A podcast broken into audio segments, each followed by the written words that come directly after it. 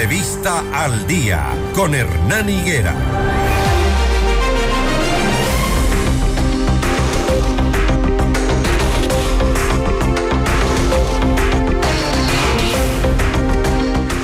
Los habitantes del cantón Rumiñahui, ubicado al oriente de Quito, denuncian la inseguridad que los acecha a distintas horas del día durante una marcha efectuada en Sangolquí para exigir justicia por el asesinato de Paola Ortega. Exigieron más controles ante la ola de delincuencia. Pero este es solo uno de los tantos problemas que tendrá que enfrentar quien asuma la alcaldía del cantón Rumiñahui. Hoy tenemos dos invitados que van en la contienda precisamente por ese cargo en uno de los cantones más importantes y aledaños al cantón Quito. Es el cantón Rumiñahui, el Valle de los Chillos. Está con nosotros Santiago Morocho de la, del Partido Socialista Ecuatoriano Lista 17. ¿Cómo le va Santiago? Buenos días. Bien, muchísimas gracias por la invitación. Estamos a la orden siempre. Un poco para presentarlo, eh, Santiago Morocho Oña es un reconocido empresario en telecomunicaciones. Hace 15 años emprendió un negocio empezando con un cafenet en un lugar estratégico de Rumiñahui.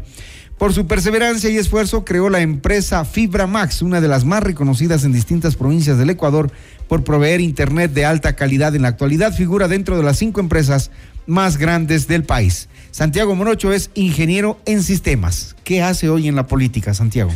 Gracias por la invitación nuevamente. Pues para nosotros es un gusto participar eh, buscando modernizar al Cantón Rumiñahui, buscando convertirlo en un lugar próspero, en un lugar inclusivo, en un lugar moderno y sobre todo seguro. Bien lo acabas de decir tú hace pocos instantes, Rumiñahui se ha visto abocado por muchísima inseguridad. Ha habido casos de femicidios recurrentes en el Cantón Rumiñahui, así es que hay que trabajar mucho sobre los grupos vulnerables, sobre las mujeres y sobre todo en el tema vial también que tanto problema causa en el Cantón Rumiñahui. ¿Y cómo un alcalde puede trabajar sobre temas de femicidio, por ejemplo, y violencia intrafamiliar. Dentro de nuestra propuesta está, por ejemplo, el tema de la Casa de, la Mujer, que es un lugar de ayuda donde se brindará apoyo psicológico, médico, incluso apoyo para la productividad de las personas, de las madres, cabezas de hogar que sufren violencia de género. En el Cantón Rumiñahui existe una alta incidencia en el consumo de alcohol y esto provoca que justamente terminen en agresiones a la mujer, a la familia, entonces necesitan un espacio de apoyo, un espacio de acogida, un apoyo eh, que tiene que ver incluso buscando la independencia económica de las mujeres. Porque bajar el consumo de alcohol es imposible?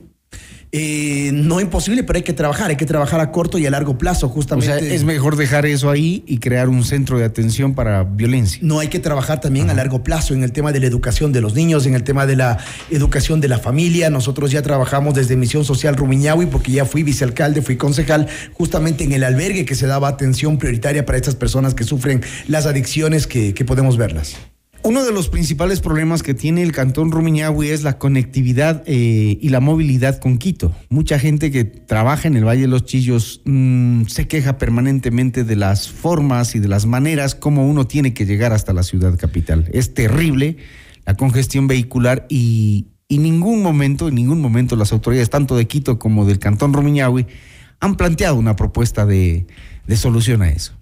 Eh, y también las personas que trabajan y estudian en Quito, que tienen que salir eh, muy temprano en la mañana y muy, muy tarde regresan, eh, prácticamente se cautiza la entrada y salida del cantón Rumiñahui. Por eso nosotros hemos propuesto dentro de nuestro plan de trabajo 17 mega obras de infraestructura, que incluye, por ejemplo, puentes intercambiadores en el sector del Triángulo, en el sector de San Luis, en el sector del Colibrí y en el sector de Selva Alegre financiados a través de un crédito de Banco del Estado. El municipio de Rumiñahui ha manejado medianamente bien sus finanzas y tiene la disponibilidad de acceder a un crédito cercano a 20 millones. Eso no conecta con Quito, ¿sí?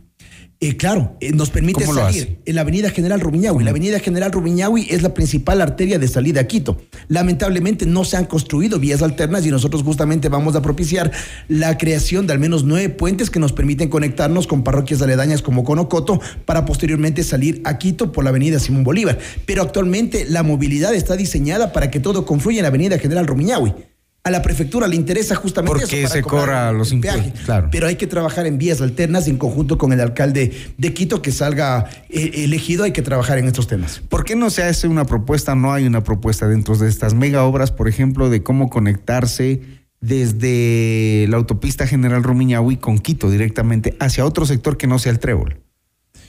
Es que ya tiene que ver el municipio de Quito, tiene que Por ver. eso digo, no se han reunido entre Sí, ustedes. sí, Pedro Freire. Pedro Freire es el candidato que lleva nuestra lista 17 por la ciudad de Quito. Hemos trabajado arduamente en el tema de las megavías, de buscar la manera de interconectarnos y no solamente en el tema vial, sino también en el tema del transporte público que se integrará al metro. Hemos realizado varias reuniones de trabajo y hay ese compromiso de trabajar conjuntamente, porque insisto, a la prefectura no le interesa generar nuevas vías de acceso, pero hay que trabajar con el municipio de Quito para el tema de las nuevas vías.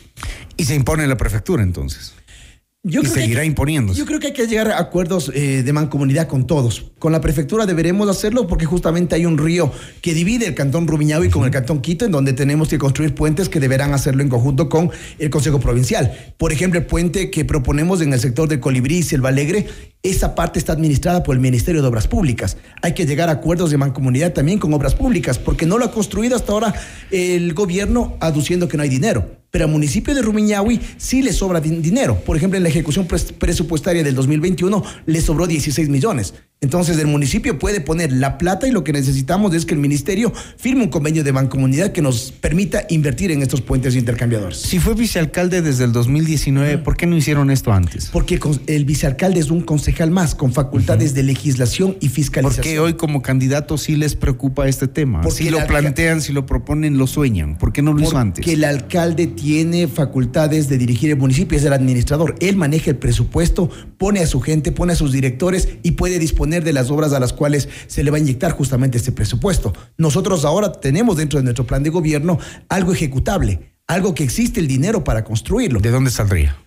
de créditos en el BEDE, de dinero que tiene en el municipio, por ejemplo, ha reasfaltado todo Sangolquí. El gobierno eh, que está por salir asfaltó la avenida General Rumiñahui, la avenida General Enríquez, Los Chiris, Calderón, Luis Cordero, 4 a 5 millones en repavimentar estas vías, pero ni una sola vía nueva construida.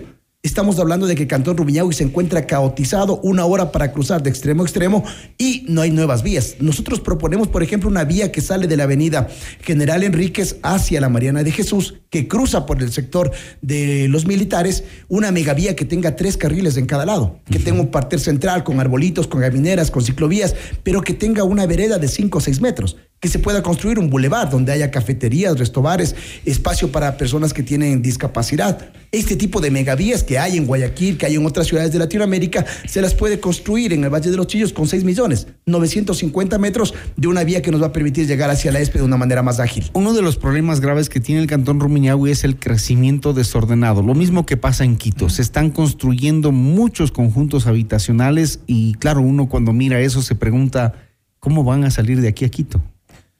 Hay que crear más vías porque definitivamente el Cantón Rumiñahui se ha convertido en... Se van a ahogar ahí, ¿no? Exactamente. El Cantón Rumiñahui es el dormitorio de la gente que trabaja en Quito.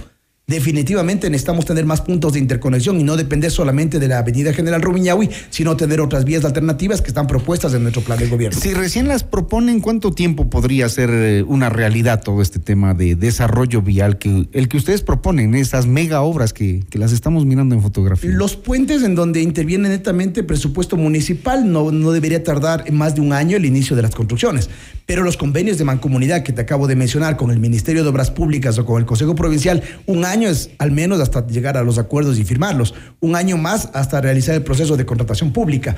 Esperamos a los dos años iniciar estas mega obras, eh, refiriéndome a los puentes intercambiadores, y ojalá en esta administración se pueda llegar a una construcción de, seten- de 60 al 70%, que es lo que aspiramos. Pero también tenemos problemas de seguridad en donde vamos a trabajar también arduamente. El tema de un plan de seguridad de emergencias es sumamente importante. Hoy el Valle de los Chillos está eh, realmente informado sobre qué hacer en caso de una erupción del volcán, por ejemplo.